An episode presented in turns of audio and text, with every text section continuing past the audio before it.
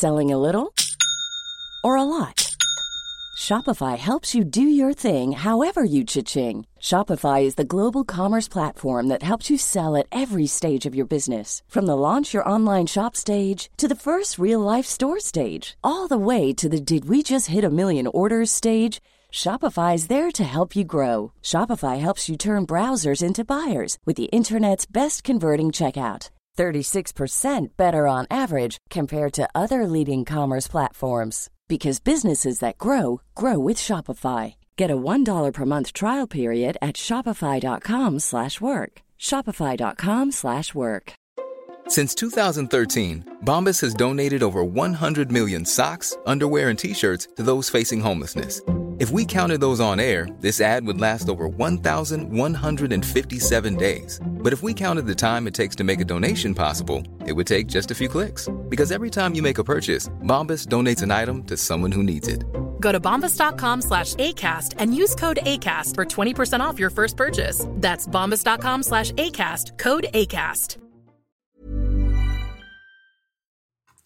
So, Nick and me recorded this episode uh, about a week ago now.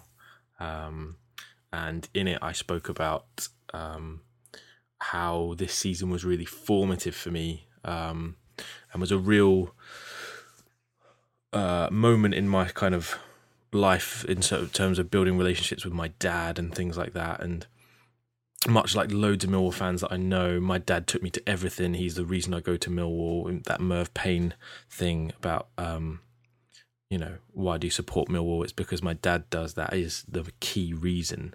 Um, and so I remember him. I still remember going to the old den. Uh, two occasions. One uh, where I had to be on my dad's shoulders, and one where there were so little people I didn't have to be on my dad's shoulders. Um, I could just be uh, sort of stood up uh, in the terraces. Um, I remember the Derby playoff game that we lost, um, and everything that followed happening uh, happened following that. Um, I remember going to Wembley with my dad uh, for the first time in the 97 98 season. Um, and I remember promotion and um, the playoffs, losing the playoffs, the Gary Alexander goal that went in that was the highlight, and that game typified kind of being a Millwall supporter, just as this season did that I've mentioned today. Uh, you know, um, and the semi final and the final of the FA Cup. And um, I know that Nick and the gang were doing a, a live stream on Sunday, uh, or on Saturday, sorry, um, that marked the anniversary of that game. Um, unfortunately, the day after that, uh, my dad passed away due to um, coronavirus. Um, and he'll be really missed. Um, but I just wanted to. We're not the only family that's going to be affected by this. Um, but I just wanted to say a thank you and a tribute to my dad on here for the things that he's done involving Millwall that have kept us together and that we talked about. And he wasn't, he didn't go to, he didn't have a season ticket for the last couple of seasons, but um, our relationship really grew. Uh, and that growth and everything we could talk about. Uh, Millwall was always mentioned in every conversation we had in some way, shape, or form. Um, and the same with my little brother who had those formative years during the Kenny Jackett era. So he had that same level of success for his formative years.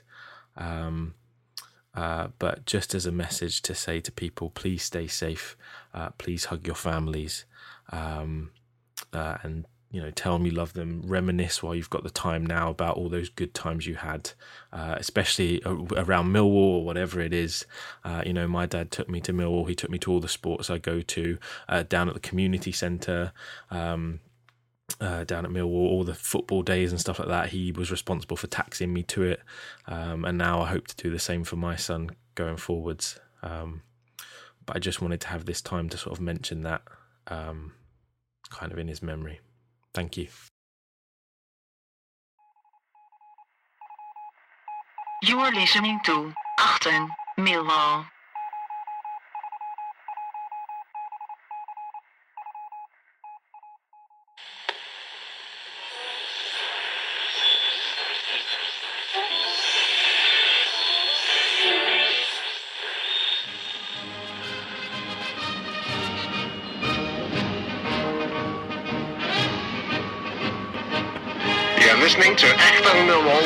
Millwall Broadcasting Special, a public service broadcast made on behalf of the Real Millwall Fan Show and Achtung Millwall, broadcasting from South Bermondsey.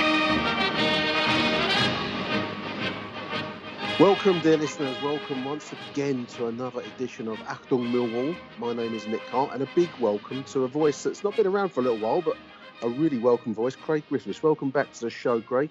Thank you very much. It's been a long time. I've I've been an avid listener.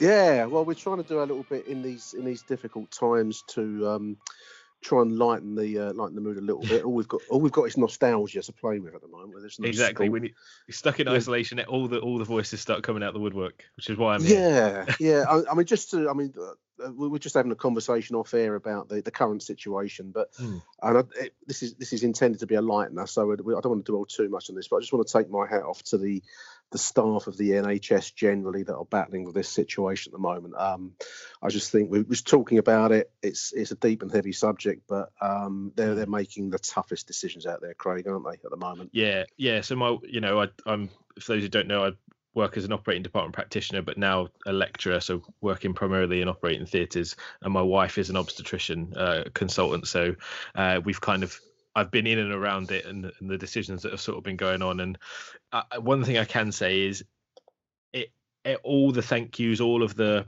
nice comments and everything like that, it really does boost the morale of all the staff. It it, it really does so much. Like the other night, that clap for the NHS thing, I was putting my son to bed, Yeah. and all of a sudden I heard this clapping. I thought, well, bloody hell was waking? He's going to wake him up. What's it?"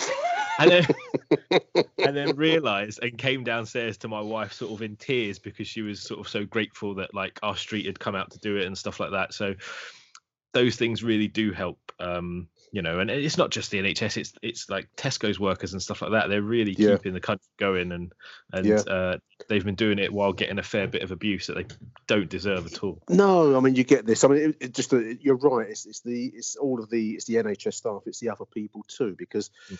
you know, uh, just saying to you off there, I, I live near the ExCeL. I'm seeing what's going on there, and then you see an advert for for cleaners for people to man the tea bar. Yeah, You know, you, you- people need to have a drink. and You need Yeah. a rest. Um, all sorts of things. You think I never would have thought of that, but of course it's all part of this effort because. Yes, you could. You, you, it'd be very tough for run, but you could have it without T-bar. But it makes the life, Yeah. it makes the function of the place work. Yeah, And, yeah. Um, so hats off. I mean, I you know we won't dwell too much longer on that, but well done to to everyone involved. I think that's probably Yeah. the best way to put it. Yeah. Um, and we're trying to cheer everyone up a little bit, and we're doing our favourite season. And you've chosen a fantastic, a classic season yeah. with uh with the ultimate punch at the end. I think so. So the reason I chose it is because for me, this typifies a Millwall season, or a Mill, not even a Millwall season. This typifies a Millwall supporting life in one season. in one season. Yeah, And that season, that season is Craig Griffiths. Do you want to do the reveal, mate? it is it is the 2001 2002 season. Often remember uh, for the, for how it ended, I might do a, than cre- how it started. a crescendo, a crescendo sound effect at that moment. I think you're right. I, I um, I, I, it's, a, it's a wonderful season for many many reasons. Um, and then obviously we have that at the end. So I'm just gonna look at the Mill History webpage because um, it's a great resource, listeners. If anyone wants to tune into Mill history.org.uk it's a mine of information but I, just to start us off craig i was just looking at the transfers in and out actually because we we got promoted clearly um, in 2001 we'd won the championship with some you know some aplomb. Um, so we go into the summertime. It's just fascinating to look at the names that left the club in the summertime of 2001 i mean it's, it's like a different um, another time another place as the album goes. It's i'm just looking at byron bubb left us in two, may 2001 remember him? I can remember him existing but i don't remember him. Um, no, Leon Court, um, names Jamie Stewart. Who can forget Jamie Stewart from uh, the the boy who wasted a career for many many different reasons? Tommy Tyne left us. yeah, Um, uh, played in in the uh, in, in the third tier League One or whatever it would have been called then. Uh, Michael Jukes, Bobby Bowry left us. Bobby Bowry. I remember Bobby Bowry as being a a boo boy, like a, the, one of the original Alan Dunnes. With good reason, mate. With Yeah. good reason. there was a reason for that, Craig. Yeah. Um, he joined Colchester United, but we, we'd gone up to uh, let's call it the Championship, one of the better, better. I think it's Yeah. called the Divi- Division One then, but we'll Division call it one, yeah.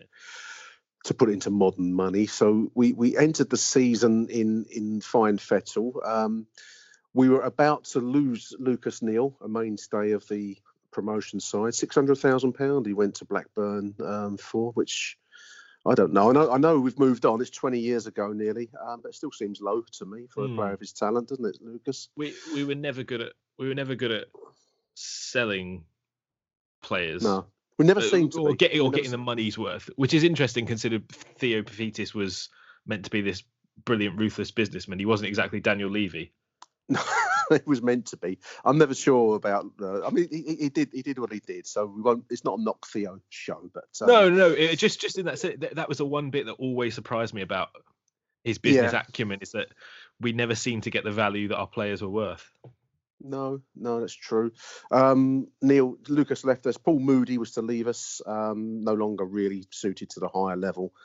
And then in October, a name that lives on in, in forever, Giovanni Savarese, who, who apparently, apparently was with us briefly. He was. I remember him um, coming in. Yeah. Then he that, then he went, He's- didn't he? It's one of the names that came up um, when I was looking through uh, again this website trying to do sort of remember see see if my memories were actually sort of at the right time period. Yeah, yeah. And I remember seeing him. I remember seeing um, uh, people like Phil Stamp and stuff on and and and thinking, fucking, did they play for us? I don't. I, I had genuinely. I mean, just we, we, we're going to get into the season proper in a moment, but I genuinely forgotten Ryan Green. I, I mean, there was, it was he played for a Yeah. series of in defence. I I just forgotten Yeah. him, Craig. You know, um, And Ryan for Green. me, for me, Paul Moody was was a was a not a big loss, but um, an emotional one. Yeah, yeah, yeah, it, he was a you know he was a massive part of that partnership with Harris, and actually, it was a real for me. Not the hope had gone. I think we went into the season really excited, but because of Harris's um, testicular cancer, I think had been announced at that time as well. yeah, yeah. We'd lost the spike, uh, a, a, a strike partnership. We were going into a season losing a, sp- a strike partnership that had scored what forty odd goals, forty eight goals, or something stupid 40, like that. 40 42 goals in, in the bottom in the third tier. Um, Neil, I mean, the, the the the the big news of the summertime was, uh, and you just you just touched on it there, the the cancer of Neil Harris, Yeah. and what what a loss of talent that was when you think back to. I mean, I, I watched the um uh, the highlights reel for the previous Yeah. season, and as I think Harry uh, did the show with Harry, and, and as he said, you f- you forget how good a player he was, how Mm. sharp in the box, and to have it kind of taken from us in the way that it, it, it did, it was. The, the, the moving on of Moody, I, I yeah, that was an odd one. I, I can only presume that Moody wanted first team football and probably Yeah. wasn't guaranteed it with um, the Claridge and, and Sadlier partnership up front. Yeah, which I actually didn't realize until I uh, listened to the podcast of Harry. I'd forgot that that was a partnership the previous season. Yeah, I forgot that Sadlier and Cotty had signed that season, and that was when they sort of it all sparked together. Um, so I'd forgotten that they'd even played as a strike partnership before. Um, but it was yeah, it was weird to to not have Harris, and I think. I mean, uh, it depends what listeners will feel at the end of this. Mark McGee should have been our best manager ever. yeah, yeah, it went, yeah. I mean, it was it was um, it was an odd, an odd, an odd, an odd period. I mean, I, I think he- he possibly could have been had this season. Had had, had uh, what was his name Stern John? Had he not got that goal in the Yeah. last minute, you know, so much Well, turned on that moment, didn't it? it's for well for me have has any manager uh, has and probably that loads of teams will say that they have but has any manager had two premier league bound strikers basically have their careers cut short in their 20s Yeah, true. one year apart from each other yeah, and still come close to success. and still come close and still come close like i, I You know, think we- really underestimate how good this team was It's it's strange. I was just before we, we did the call. I hadn't done a huge amount of prep for this show today, and I, I normally like to do a Mm. little bit. But I was just watching the the video reel for um, uh, the Millwall versus Wolves game, which features towards the end of the season. And honestly, you look at it and your hair, the, the, hair on the back of your neck rises because this was a proper Millwall night. This was a full-on side against a decent Wolves outfit. It was like two, the, the clash of the Titans. It was two major clubs coming together. Um, and you forget how good Claridge was at the age of 30, 35. He was playing with the number 35 on his back at this yeah. stage. The running on him, Craig, the the the, the control, the, the the willingness to persist after balls that looked lost and and snap little chances away. Incredible player. Well, it was he chose it. He chose it because he was 35 when he signed, wasn't he? So that was that yeah. was the number he chose. Absolutely, yeah. Um, and at that age, and teamed up with the the rising star of, of, of Richard Sadlier. I mean, you're right. Uh, Neil Harris would would certainly have played at Premier League level. Who knows how far he would have gone there, but certainly mm. was Premier League quality. Uh, Richard Sadlier was a Republic of Ireland international quality striker yeah, um, and would certainly have played well in the Premier League had we have made it. Um, you know, this this was the, this season was the flowering of that strike force, the the the, the tutelage of, of uh, the old master Steve Claridge with um, Richard Sadlier was one of the standout things to come from this this season, in my opinion. Um, wonderful to watch, wonderful to watch the old footage, even though it's a bit fuzzed.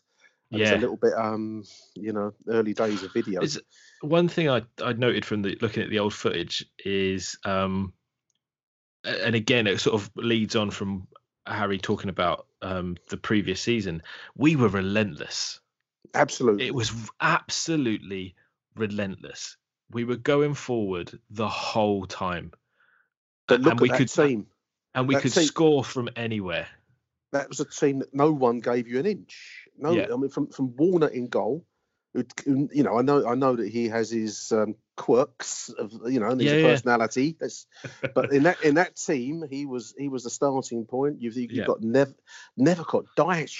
You know, um, I'm just looking at the, the team, the opening day fixture here. Let's let's run our. This was a home win against Norwich. Um, a great day because I was there. We, we bounced up from the third division. Um, so it's our first I, game in the top in the second uh, second tier. Great day. Yeah that was that was my I can I can remember that as clear as that. I remember I don't remember the first goal. I was watching it back. All I the one I remember is Stephen Reid's goal. Reedy, yeah, that that yeah. rocket foot, just my out um, of nowhere at the time, I, have mentioned a couple of times in the shows, I was living over in Wandsworth, so I used to take my my, my um, ex partner's son to Millwall, mm. and Reedy was his hero. Reedy was who he aspired to be as a footballer. He had everything. He was, he was not you know young. He was he's not that far um, behind him, I suppose, in, in age terms, and yet yeah. he delivered on the pitch. And what a rocket shot he could deliver at will. He was a fantastic midfielder. But yeah. just run through that run through that team there. Some of these names. I mean. Um, Warner in goal. We've got Lucas Neill um, in right back. He, was, he, would be replaced um, in time by Matt Lawrence, and then yeah, I, have forgotten Ryan Green, but at this stage it's Lucas Neill in, in, in the right back. Robbie Ryan. So um, Robbie, can I just a point about Robbie Ryan? Yeah. In an all-time Millwall eleven, it just feels like you'd have to put Robbie Ryan in it. He wasn't even he wasn't that great. Um, we've probably had better left backs. We might even have a better left back now in, in Murray Wallace. We probably do, but, but you you, but, you touched but, the right word, relentless. But during that time, I could have told you I didn't care what it was. If Millwall were playing and he was fit, Robbie Ryan was the first name on the team sheet because he was always on. He yeah. always played. It was and he just. Gave, gave you 100% every yeah. single moment of every single game. He, he had Abdou levels of never ever stopping. Not not yeah. the best player. Wait, you know. But like but, Abdou, you know, people say, oh, you know, you know, he, he, can't pass the ball. But yeah, but if he could, he wouldn't be at Millwall. that's that's why we've got him. That's why he isn't playing in the higher league. If Robbie because... Ryan had been any good, he'd been playing at Liverpool or Manchester United. Exactly. Um, but no, I mean a, a, a, great fullback, two great fullbacks there, and others would follow to fill their shoes. And then we're going to come on to the uh, the central defenders. We've got Nethercott and Dyche. We've mentioned those two. I mean, uncompromising characters. Craig and Sean Dyche, and probably his best season in the Millwall shirt. He didn't play many games really, but when he did play, he left his mark, didn't he? Yeah, I mean, I love that pairing. I mean, just looking to the team sheet, Nethercott never missed a game. He no he, no. He, was, he played every single game that year, and um, Dyche was a was a good foil to have with him. He had Tuttle and Ward came in as well, but um, Dyche was just it, it was a proper. It was like a grown up back four. Yeah, they, they look like men, and you know you can see you can see how how Dyche is so successful in management because he was no nonsense, and yet you knew that he had a he, he was he had that slight touch of you could put his he might hit you, but he put his arm around you afterwards. you know, Yeah. he was that kind of Yeah. player. Great, Yeah. great, great defenders. Um, midfield. I mean, we're talking. I know. I, I know Livermore gets um, gets slated somewhat, and I think it's slightly unfair on him because that was a midfield to that many many teams are giving their right arm for. Tim Cahill and David Livermore in midfield. Livermore doing Yeah. the water carrying role. You know, um, essential role. Yeah, I think Livermore got stick when he when he didn't have Cahill as his foil, or Cahill was injured, and he had he had to do more than than was required of him. But it came down to his football brain at that point, Craig. yeah, yeah, Poor old David Livermore. I, I quite liked him in a funny kind of way. Um, Tim Cahill. I mean, again, watching the Wolves um, footage, you see the the true measure of the young Tim Cahill. What a player! Um, you know, he, you could see the how he would go on to you know greater fame and fortune elsewhere, but at this stage, he was still mill through and through, and and his ability to hang in the air, basketball style, incredible. I don't know, I don't know how he developed that. I always wonder how do you develop the ability to hang in the air? What what, do you what training routines do you do, or is it Yeah, just natural, I- God's given? You know. yeah. I, I, I coach American football, and they do a lot of this jumping drills and stuff like that. But he always seemed to, like you said, he always seemed to. He would jump, and then three Yeah. or four seconds later, he'd- he'd still be up there. What's your just- hang? What's your hang time, Craig? That's very quick. Um, it- Frac- it's fraction of a just- second it's, it's, it's a quick plummet rather than a hang. and then on the wings, I mean, you know, we've got we've got Reedy. We've mentioned Reedy already. Was a fantastic kind of midfield, wide-ish windfield player, I suppose, with a, an incredible shot on him. I mean, some of the shots he put in, in the goal that season were amazing. And then the mercurial genius that was Paul Ifill. I see of the old footage, the more I love him more. I, don't, I couldn't love him more, but he was brilliant, wasn't he? When Well, he got I the ball. My dad always used to say the best thing about Ifill is he didn't know what he was going to do, so there was no hope for the opponent. But what a quality crossing! I mean, when he got when he got the ball in the right position on the right side, he was inch perfect with his crossing, and and you you know you see um you, you see this this come to come to pass this season, um and then up front we've mentioned both players already. Steve Claridge, thirty five years old, he'd been round I don't know how many clubs he's played for a lot of clubs in his time, um and he'd, Oh, he'd had God, quite yeah.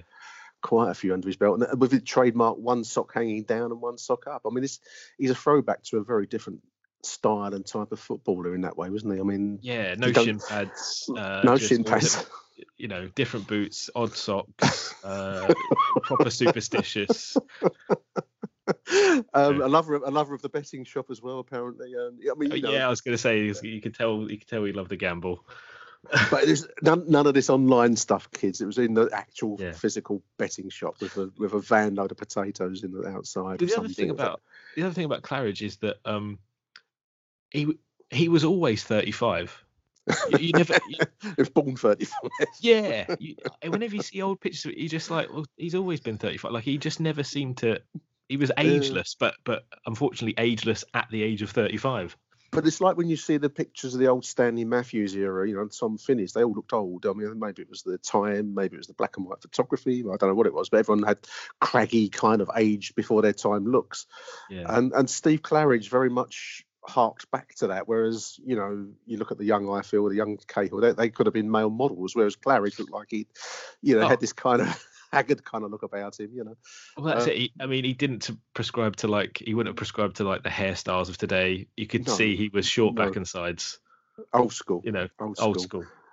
And then the you know the the the the the, the, season that lives eternally. I mean, it must in Richard Sadlier as or Richie Sadlier. I think he, he likes to be known as Richie. Hmm. Um, I can never quite shake Richard Sadlier, so I think I'm going to call him Richard because i can't no, i, I call him richard Sadlier I, i'll always. That's, I yeah. always will do. Um, sorry if you're listening, Richie, but it's Richard on this show, mate. Um, up front, he came to came to his full kind of talent this season. I mean, we saw a glimpse of it in, in League One yeah. previous year, Craig. But what a player, what a prospect he would have been had he have not been injured. You know, it was a, it was it was one of the one of the great tragedies of football in many ways, and Millwall certainly. I genuinely, I, I wrote this down when I was looking through all this notes. I mean, this was for me. I know that we went on to go to the FA Cup final. This season was the pinnacle of this team. that Yeah. that, that had developed since sort of Billy Bonds, who brought in um, Yeah. Harris, and then uh, Macca and, and Stevens, who who brought all the youth team through. I mean, this team was a generations team. You talked about your um, stepson. I mean, my, I was I must have been about 13, 14 when this yeah, just a touch this- older, but not much. so so yeah, I I was born the season we went up to the Premier League or the Yeah. you know Division One. Yeah. Um, so my my since I was born, I've only gone downhill with Millwall Yeah. until until sort of until, sort of ninety seven. Um, where we went to the when we went to Wembley, 97, 98, Yeah. and and it, and and that was sort of at the same time at the age that I can also I can almost I was a bit more aware of what was going on as opposed to just going to football with my dad. It was like yeah, you could watch, take part in proceedings. You felt yeah, like you knew what was happening. exactly, exactly. Um, and so that team started then, and there's a whole generation of Millwall fans that you know grew up Yeah. with this team because, like you said, Cahill, I feel Sadlier, uh, Reed, um, Harris to a smaller extent, Lucas Neill Yeah. were pretty much academy products or had been with Millwall for Yeah. most of their professional career. because they had to have been. We had no money to buy players, so that- we had to Exactly. develop, develop them. Um, Exactly. So we, you know, you've got half a team there that was out every single day that every single kid could relate to. yeah, Uh, Yeah, especially absolutely. Kids that, that were going through the system and looking at Millwall scouts. You know, when I remember, you know, the Millwall community scheme. I, you know, we'd all met Paul Ifill to one of these soccer clubs and everything like that. So Yeah. they were integrated in the community as well. yeah. No, it was wonderful, iconic, iconic side in that way. Strangely, I mean, we had a we had a great opening day win, and I remember I remember this this game very well because I was there. Yeah. Yeah. Four 0 four 0 funding of Norwich City. Um, and there's some fairly indifferent form, Craig. To be honest, as we go through August, I mean, we've got a couple of got thumped.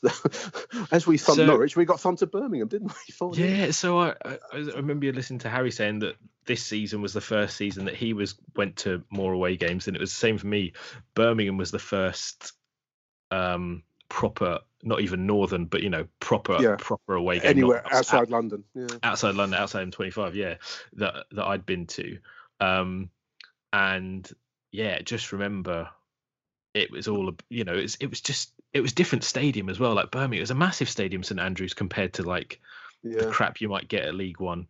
Um, and yeah, getting thumped 4 0, you did th- it took the shine off a bit of the previous week. Although I do remember us singing with five minutes to go, we're going to win 5 4. Um, that would have been ambitious. yeah, but um, it just mean, sort of typified the attitude that we had at that time, I think. Winning the League Cup, no great, no big deal there. And then we got losses, got losses to Burnley and, and Yeah. Crewe away. Um, so you know, by the end of August, we were actually twentieth. I, I'd forgotten that we were, you know, twentieth. I know it's an early season table, but you know that's relegation form, isn't it? You, you think about um, Stevens and McLeary, I mean, what, two Yeah. seasons or the previous season, We're sacked. Yeah. they'd have got the sack at this point. So, Well, there we are. But then there's an iconic day. I mean, this this day will live in my memory forever. The day we went to Crystal Palace and beat Yeah. three one. I think we had about six thousand fans in there. They, they they restrict the number of away fans now. I think probably as a result of this this game in many ways. I think Simon Jordan decided he didn't want six thousand Millwall fans in, no, we, in t- Selhurst Park. we took over the whole of that wooden uh, wooden the seat shack. stand. the shack. I remember, yeah, again, first time I've been to Palace again with my dad.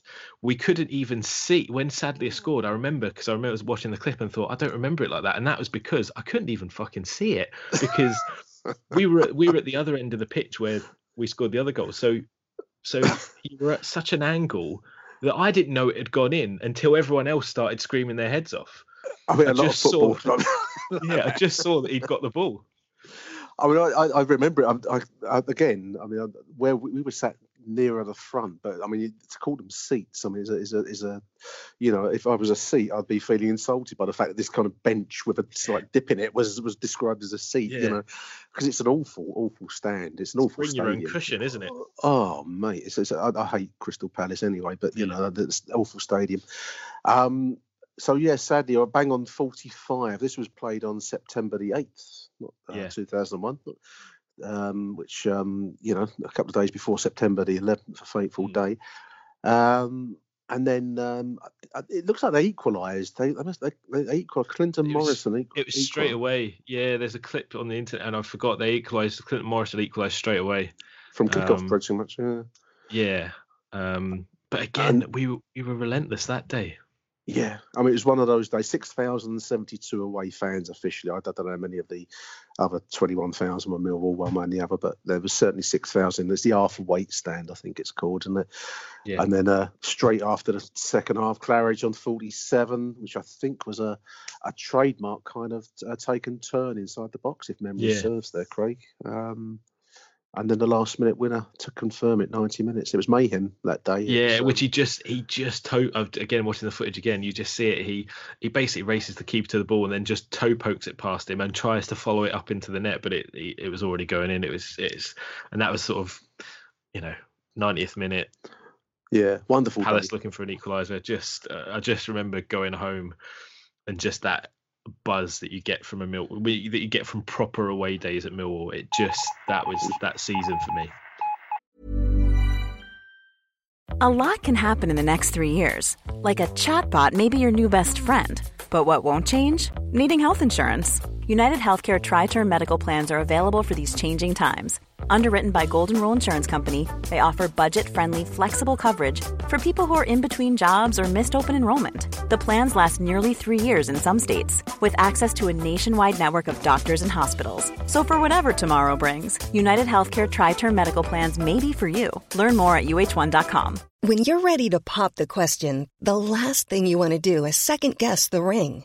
At Bluenile.com, you can design a one of a kind ring with the ease and convenience of shopping online. Choose your diamond and setting. When you find the one, you'll get it delivered right to your door. Go to Bluenile.com and use promo code LISTEN to get $50 off your purchase of $500 or more. That's code LISTEN at Bluenile.com for $50 off your purchase.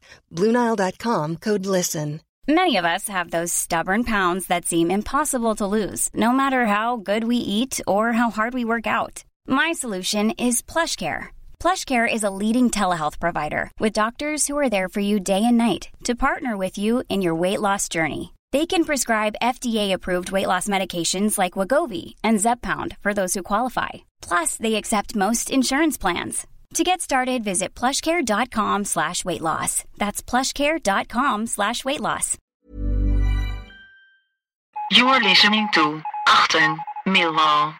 I was living over at West Croydon at that point, and uh, surrounded by Crystal Palace fans. Obviously, it's just a it was just a wonderful day to have a Millwall champion sticker in the back of my car that I had at the time that Yeah. the, the South London press had given away. So won- wonderful days. But then you know the indifferent form as a League Cup loss to Gillingham, and then we got um, a loss to Preston. So we're kind Mm. of sixteen. Not nothing really, no hint at the in these early days of any any great shakes to come in the season. A few wins, Barnsley, uh, Sheffield United win two 0 um, and then you know by by about Christmas, well, just what's that? October, uh, end of October, we're tenth. Yeah. So nothing, you know, not, nothing to rock the world, is there really at that point? A good win at Stockport, I see there, four 0 No, Well, I and, think- and you look at like you know, Sadlier's got a couple of goals. Um, I think we'd lost Lucas Neill at this point, which I think Yeah, it's sorry, was a bit of, yeah. yeah, which I think was a bit of a blow um, to to fans and stuff because again he it was almost like that was that first first dismantling of that team that we'd sort of grown up with but you know everyone was sticking with it. So yeah uh, you just wondered but there was always potential. And the thing again is we were we were still scoring one or two goals a game I mean, you, you touched on it earlier on because Mark McGhee had a, a, a knack of bringing talent out. I mean, we, we lost Mm. Lucas Neill, who was an immensely talented player. You, you know, you could put him in any position pretty much on the football field, Yeah. um, and he'd do a job. I don't know about goalkeeper, but most of the outfield positions anyway. Um, but then, you know, we, we've got Ryan Green who's come in, and we've, we, you know, we're scratching wins out, and I don't remember much of Green, but he's clearly done a job. And, and then and then Matt Lawrence, who kind of um, became the Shaggy of um, of the previous season. After that, yeah he had an ability to find a, a way out of a problem, um, which is is management gold dust, in my opinion. Um, yeah, I think a lot of it. Again, you get to you touch on this. On a lot of credit has to go to uh, Steve Gritt and Ray Yeah, Harford, Harford. because Yeah. I think what you what you can notice is when when they've joined, we're doing much better, and then as soon as they leave, and Yeah, I, the think Archie, Archie Knox comes in Yeah, I to be him. to be the assistant for for McGhee. That's when he became Mr. Magoo, I think.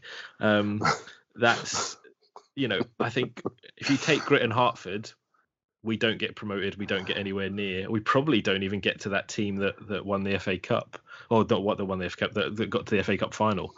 Um, Archie Knox is a name from the past. I, um, when, when he came in, this is the following season, listeners, not this Yeah. season, but Archie Knox came in. I went with a mate um, to, who's from Glasgow, and he said there was this bloke standing there. He had like a little beige, um, like a little beige jacket on. I said, "That's Yeah. Archie Knox. He's the new assistant to uh, to, uh, to to to McGhee."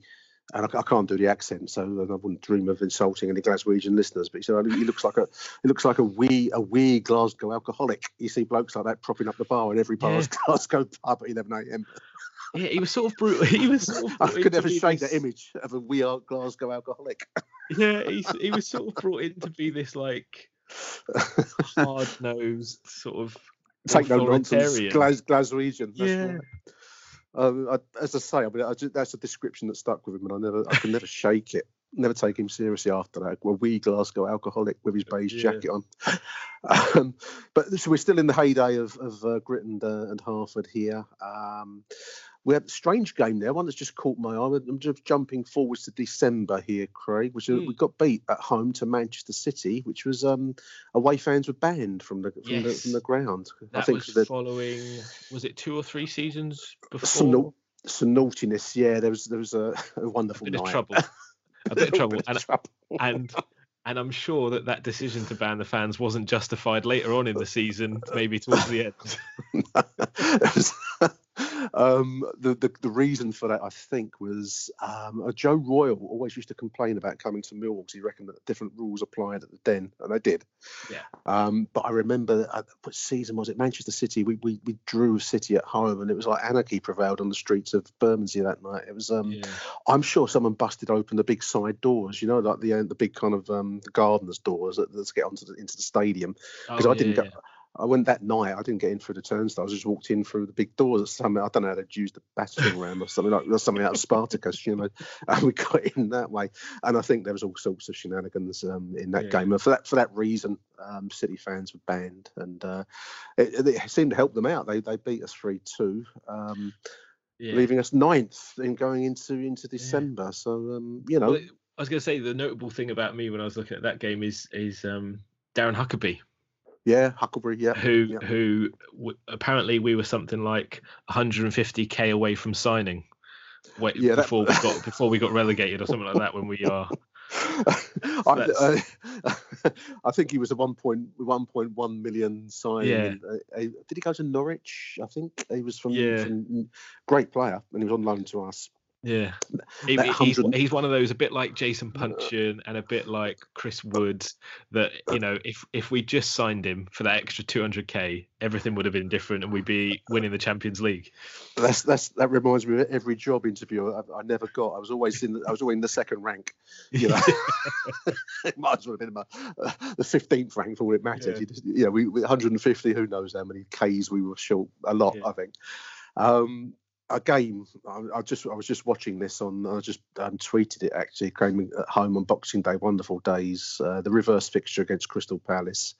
This Yeah. is really where the season for me started to take hold because we were we're sitting s- ninth. Um, we beat Pompey um, and we've gone sixth, so we're kind of knocking around the um, the playoff zone at this point. So certain sense of um, the season building, but for Yeah. me, really took hold with this game against Crystal Palace. Craig, were you there for this one on Boxing Day? Yeah, you? yeah, yeah. I was there because I was trying to remember because I always. I always feel like every Crystal Palace game I've been to, their manager has been sacked afterwards. So I did have to check to see who their manager was.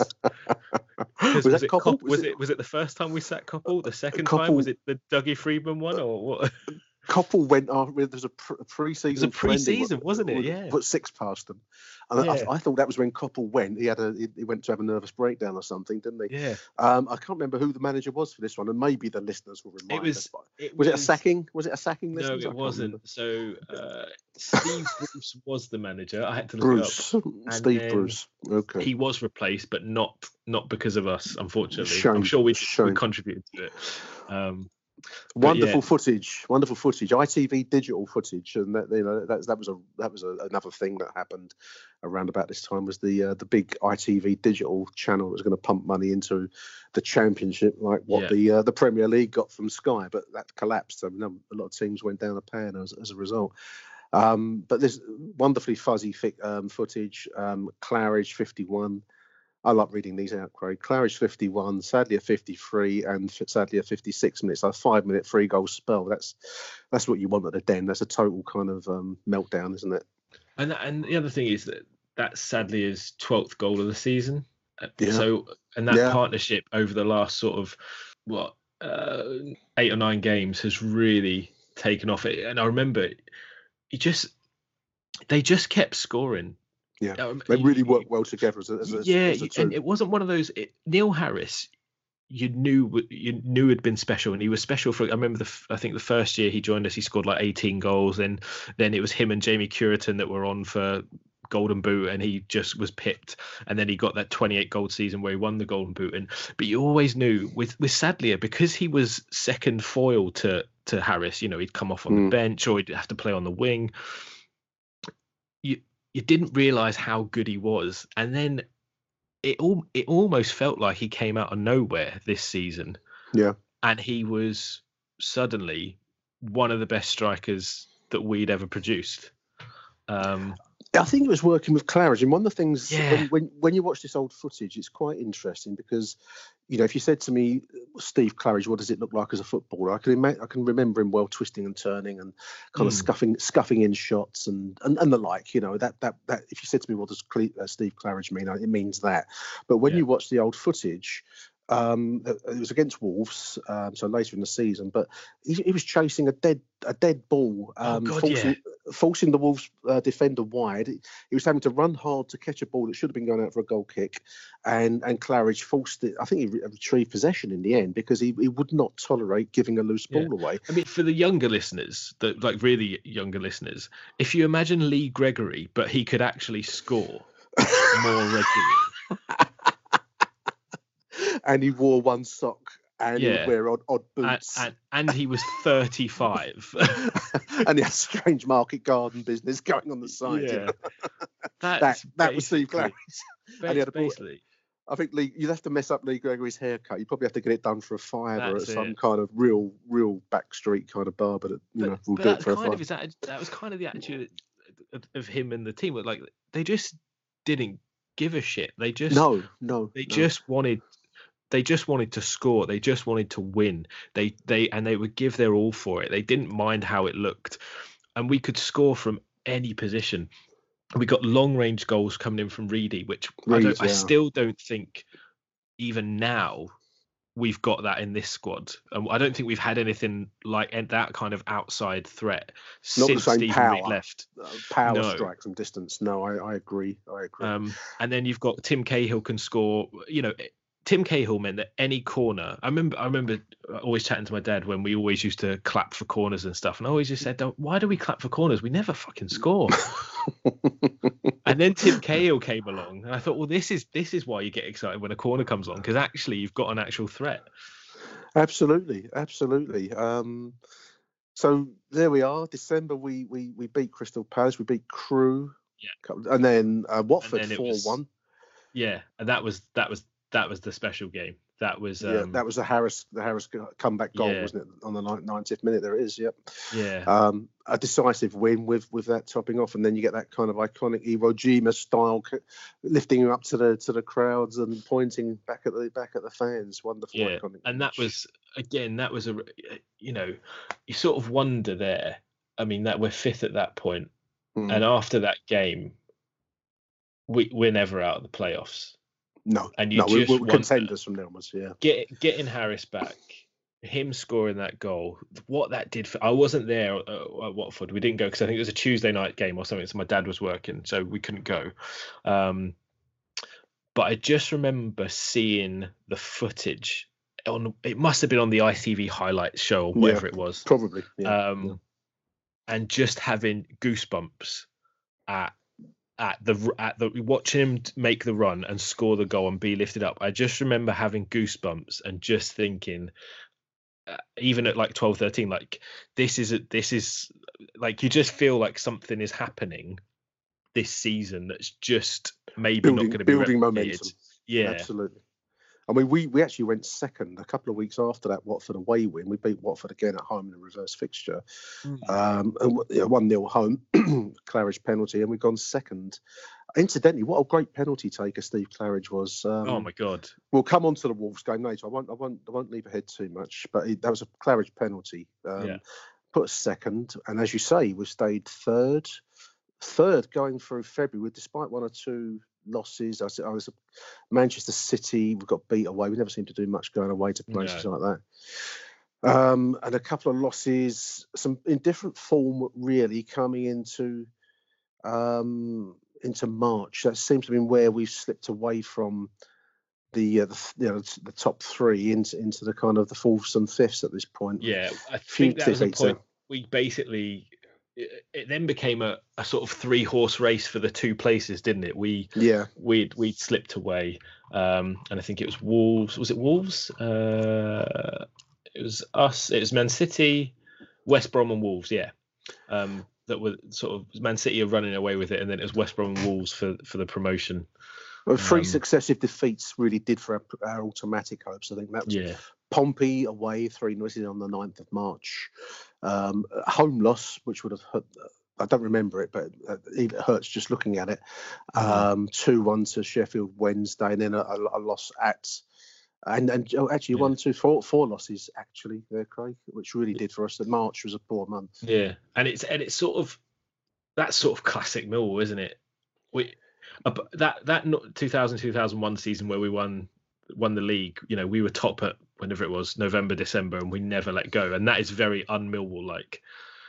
I think Sadlier was injured just looking at the teams for these losing Oh, games. yeah. And Claridge is up front. Point did he Um, go out? Must have been. I mean, he played at at at Preston, where we've beaten two one at home, and then his Yeah. name doesn't feature. Yeah, so that was him. So that and that there. So Harris came in, yeah. So that so was we've his off the injury. boil, and we've only. I mean, we, we'll come back to the same point about um, McGhee solving problems. We've had a loss of form. That's one four four straight defeats, Yeah, which has put us into the playoff um, zone rather than thinking about automatic promotion. But then um, an inspired signing of Dion Dublin, um, who Which joined bit- us. yeah. So again, for younger listeners, uh, contrary to the belief that he sells homes for a living, uh, he was a footballer once as well, and um, a very good footballer. he, he wasn't too bad. And uh, he had a brief spell at Millwall. a brief spell. I mean, a wonderful brief spell. I mean, I was just looking at the BBC report. Millwall signed a Seal Dublin deal. Lions boss McGhee made his move from 32 year old. So he was at the back end of his career at this stage in an attempt to solve his problems in attack, where the prolific uh, Richard Sadlier is, is sidelined with a hip injury. And that's ominous words because that Yeah. would be the same in, hip injury that would. Um, he would never really recover from, actually. Sadly, uh, despite all, all the promise that was going to be, that was going to be it for him, one way and the other. Um, yeah, but we, we'd had a you know yeah, Joe Dolan the year before. I think was it Joe Dolan with his leg injury the year before. Dolan had broken his leg. Um, Harris, Neil ha- Harris went out cancer. with testicular cancer, and then even before this season finishes, you've you've lost. Sadly, uh, we've Lucas Neill has gone to Blackburn. Fair enough. yeah, Um, but you know that's it's a lot of it's- talent to lose. It's, it's a lot of talent to lose, um, and to still be To still be a contender with Yeah. with a Dion Dublin's 32. We know that Claridge is 35 because he's on the back of his shirt. So that's what 67 years worth of of playing of of, of, of, of uh, age of, of the front two, and yet we start to turn the season around with a win over Stockport, who look. I think they finished bottom of the table that season and probably Yeah. doomed for non-league in the end. But um, and then a succession of three wins. The the classic win. I don't know if you've seen the footage on on YouTube, Craig, but I mentioned it already. The Wolves game was a Yeah. classic game for I- everyone that was there that night. I what I didn't realise until seeing that footage again was that promoted Man City. With that, that win. game. Yeah, that win I for us realise that. promoted Man City. Yeah. Um, So they Uh, owe us. They Yeah. owe us. give us a couple of quid. um, oh dear. But the thing, um, that, thing that surprises me um, was for a Friday night game, seventeen thousand. proper seventeen thousand as well. Yeah. Not not like um a- a- some of the tourists from London who decided to go and watch a game of football on Friday Mm. night. That was that was a proper on both sides because Wolves built a good following there. I'm just Yeah, looking yeah. at the they, they brought um Two and a half thousand. two and a half thousand um, proper Wolves fans, and the, the rest of it was Millwall on a Friday night, and it was a mega atmosphere, um, wonderful night of football. I watched the, um, I mean, the, the footage is very out of focus, so it's not great quality, but you, you can see enough to see what um, what a matchup of teams this was. Yeah. Um, and we started that night with um, Steve Claridge and Dion Dublin now as our front two. Dublin, immensely experienced player, and that that finished one 0 to the Lions, and that sparked um, a revival of form. Yeah. a- a- ju- the penalty, Claridge's penalty. I just want to mention that, Craig, if I may, because um, he gets clipped inside the penalty area and, and properly tripped as well. You can, you know, the Yeah. referee, um, he's doing one of his drinking dribbles down the left. He gets clipped, and then I'd, I'd forgotten the mind games that Wolves tried to play with him. They must Yeah, well, yeah. So the Wolves defender, I don't know who it is, but basically while they're chatting to the ref or something, he goes and picks up the ball and places it. moves the ball, Yeah. um, having a word in his ear, um, you know, talking to everything they could do to get in the in Claridge's face. And of course, I'm just looking at the table. Wolves were in the hunt for automatic promotion themselves after our Yeah. loss of form. They were third, finished third Yeah. in the table. So they, they needed a result here as much as we did, um, and they were committing everything to this this moment. Mm. Um, cool. I mean, as, as far as cool penalty taking is, uh, concerned, that was a wonderful strike. He just buried it into the right side of the Oh, goal yeah. and sold the, the goalkeeper a dummy. Uh, Yeah. You know, it's cool, Um, it, it was wonderful. it was class, and you know, again, Claridge that season, he he he'd scored all the way consistently throughout the year. I mean, he was phenomenal, and and his penalty taking was eh, again incredible. Just very much, just someone who you'd be happy taking a penalty. Which you, you again, I, I not since Claridge necessarily, but I don't think we found a steady penalty taker again in in this side for for a good few years. No, no, no one that you could rely on in the same No. way. Um, so Claridge gets that goal. We win at Coventry again with another Claridge goal, 24th Yeah. minute w- win at Coventry. Um, a game I think it was on the TV. Grimsby uh, at home, 3-1 to Millwall. Uh, Dion Dublin goal. Uh, and again, I mean, for, you always judge a good loan player, Craig, but um, if they get in and come in, only a few appearances, but they come and get goals. Yeah, And Dublin scored goals. I mean, there's three goals I'm just seeing on this little screen here. So, you know, towards the end, the crucial game uh, time of the season, he's come in and got goals. Opened the scoring against Grimsby and Harris, um, and with two. So it's nice to see Harris back in the in the uh, in the goals. He was never fully fit, I don't think. He never seemed to be quite the same player after his return, Neil Harris, sadly.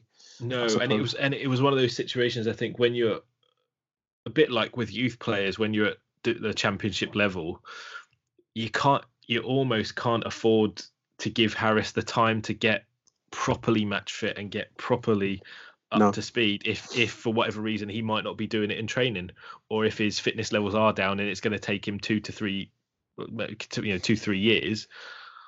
You know, Yeah. it, it, it, it's really difficult when you're pushing for promotion to, to keep giving him a, a chance when you've got someone like Dion Dublin who's going to score goals. So So there we are. That Grimsby was the last game of the regular season. Um, Yeah. we, we finished fourth with 77 points. There was a sense of that that loss of injuries and whatever had played its part, but we we were in the playoffs and we were matched up with Birmingham over a fateful two legs. Um, yeah. I did. I, I, didn't go. Didn't go. Did you go to the away game, the one up at St Andrews? The No, I did. I didn't. Again, I didn't go to either because I think the again the the the, the home game was a weeknight, and my Mm. dad my dad was um my dad helped manage uh, the, some wine bars in London, so Yeah. he he if he was working, that was me because I wasn't getting there on my own. Um, No, no, no, no. and no. um yeah so I, I remember watching uh watching the, the, the away game on tv but I, I remember when i saw birmingham was the, the name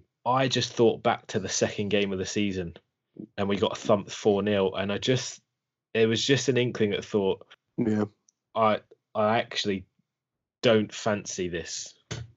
Ju- there was I, just something that yeah. I mean, I, I didn't get to it. I, have got an idea. It was a morning kickoff. It might have been a Sunday morning kickoff mm. up there, or it might have been a Saturday. I don't know. It was a morning kickoff. I couldn't get up there for various yeah. reasons. Um, and we equalised. So they've, they've got ahead up there. And I must admit, when they went ahead, I was listening to the radio um, broadcast and I thought, oh, yeah. it, that's yeah, it's tough now. We got behind. If they get a second one, we're probably done for. But Dion yeah. Dublin popped up and got a crit- critical goal up there to equalise it. So it was all on the the home leg, the uh, one one all coming back to the den, and I mean that was an immense night as well. I mean it, it, it finished with that last minute um, it was gut, ni- gutting. 93rd of 92 minutes, I remember. um, yeah. And, and I remember it was almost as if we had decided to play for the draw in those last few minutes because I remember we were just sitting back. Extra time was on the cards. And sitting um, back, yeah. I think we fancied ourselves in extra time. Uh, Dion Dublin had gone very close um, in real time. I think it must have been in the in the late 70 minutes, something 75 plus. Mm. He'd gone close. Um, I think it was it was like a, a, ball across from the right, and he'd reached out and just missed it. It would have been yeah. ahead. Um, and you're right. I think we, we we we probably sat back, which is never good. I, I, have never liked a Mill team that sits back and no. absorbs punishment. Never liked. It we was, always it was, it was the antithesis of what, and part of it was, you know, you, you lose sadly, uh, you lose that partnership that had been scoring freely you know when we when we beat teams we scored two three four goals consistent from the same as last year and now it just felt like i think like you said like when we went 1-0 down against birmingham compared to other games that season if we'd gone 1-0 down i thought well we're in this because we've got Sadlier on the field we've yeah. got cahill we've got goals amongst us when we went 1-0 down i just thought i'm just not sure we're going to come back and then dublin scored with that glancing header which was great but yeah. It just it was it, it, you know if you're going to play a certain way, ne- always stick to that. And and we just sat back in that last. I just remember us sitting back in that last five ten minutes and thinking, where something something's going to happen, and it was like a toe poke at the end. And that was that. Stern John in the last minute. Um, Stern John, I will remember that name forever. Gen- I genuinely remember that name forever. Stern John and that was about it for the evening. After that, it was all just quietly go home and nothing um, happened. That, and that was, uh, that was... everyone went home. In fact, I think I think we shook hands with the the op- opposition fans. Well, well played, um, sir. Well. Gave them an expert on uh, an escort onto the onto the trains, and um, no police horses were harmed. And uh, that was.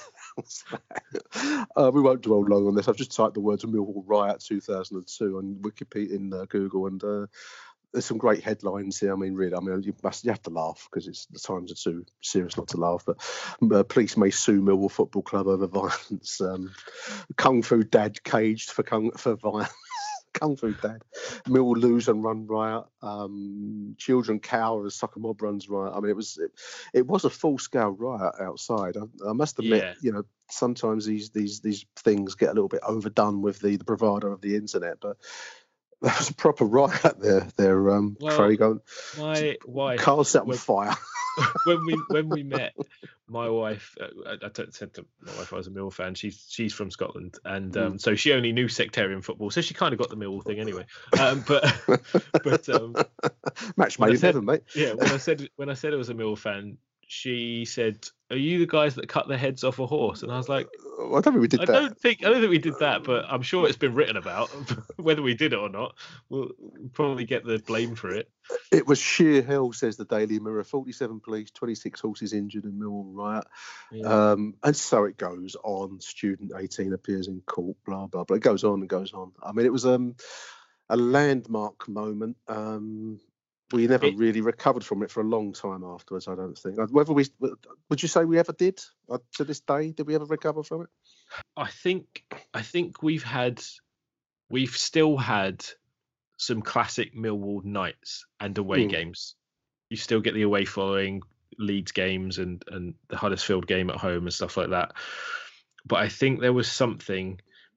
So from this, for those who don't know, the the sort of um, compulsory membership scheme was introduced where you Yeah. had to be a member in order to get tickets and and things like that.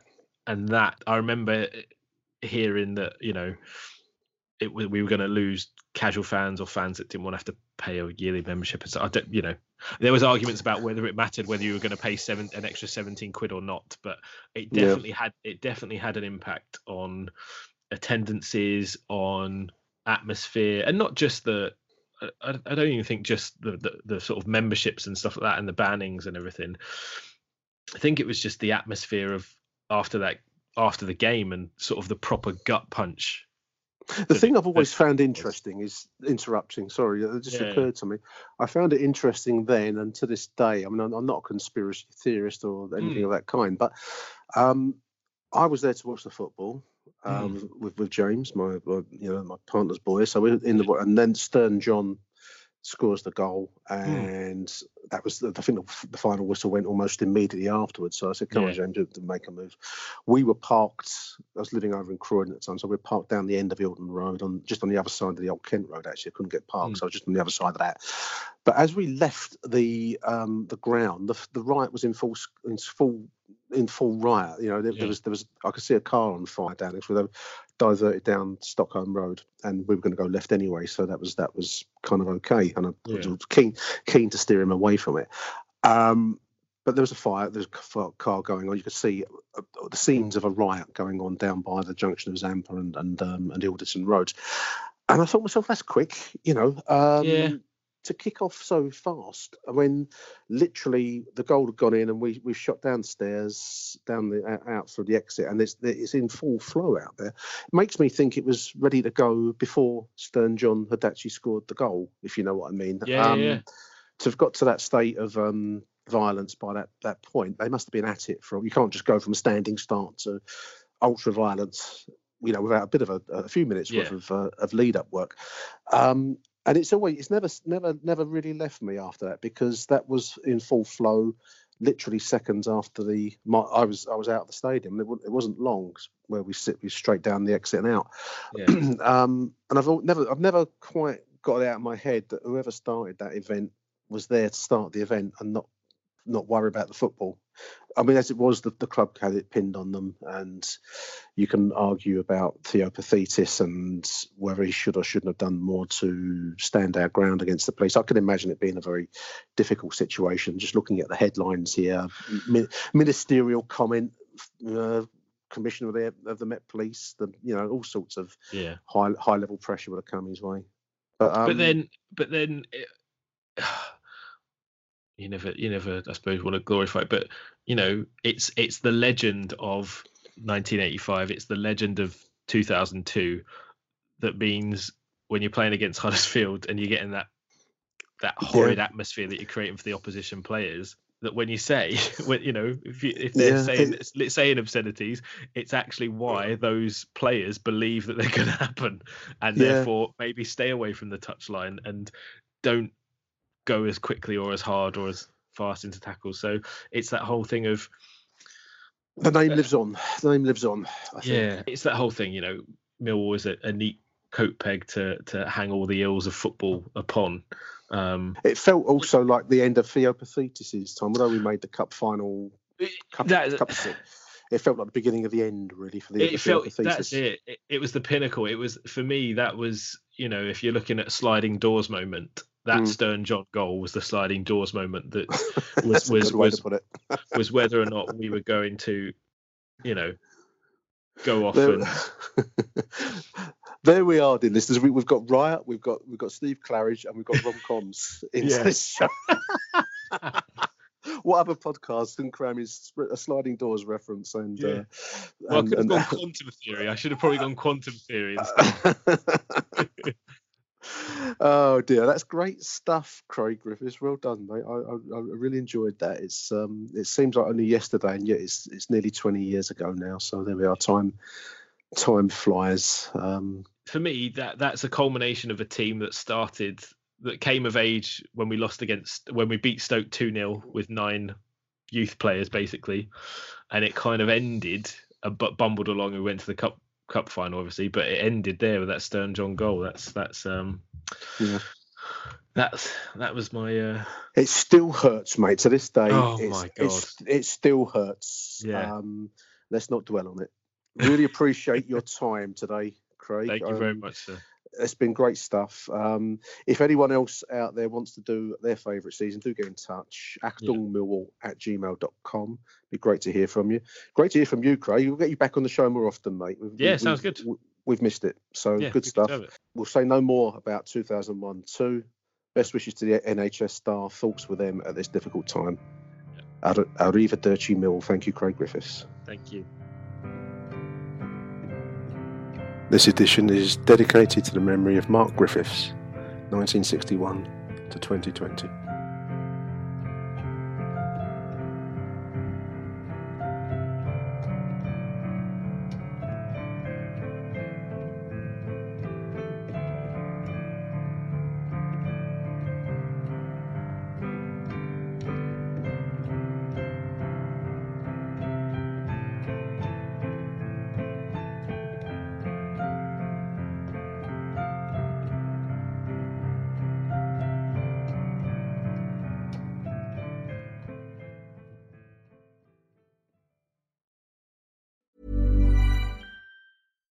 Deserves the best, and there's no better place to shop for Mother's Day than Whole Foods Market. They're your destination for unbeatable savings, from premium gifts to show-stopping flowers and irresistible desserts. Start by saving 33% with Prime on all body care and candles. Then get a 15-stem bunch of tulips for just $9.99 each with Prime. Round out Mom's menu with festive rosé, irresistible berry chantilly cake, and more special treats. Come celebrate Mother's Day at Whole Foods Market. Planning for your next trip? Elevate your travel style with Quince. Quince has all the jet setting essentials you'll want for your next getaway, like European linen, premium luggage options, buttery soft Italian leather bags, and so much more. And it's all priced at 50 to 80% less than similar brands. Plus, Quince only works with factories that use safe and ethical manufacturing practices. Pack your bags with high-quality essentials you'll be wearing for vacations to come with Quince. Go to quince.com slash trip for free shipping and 365-day returns.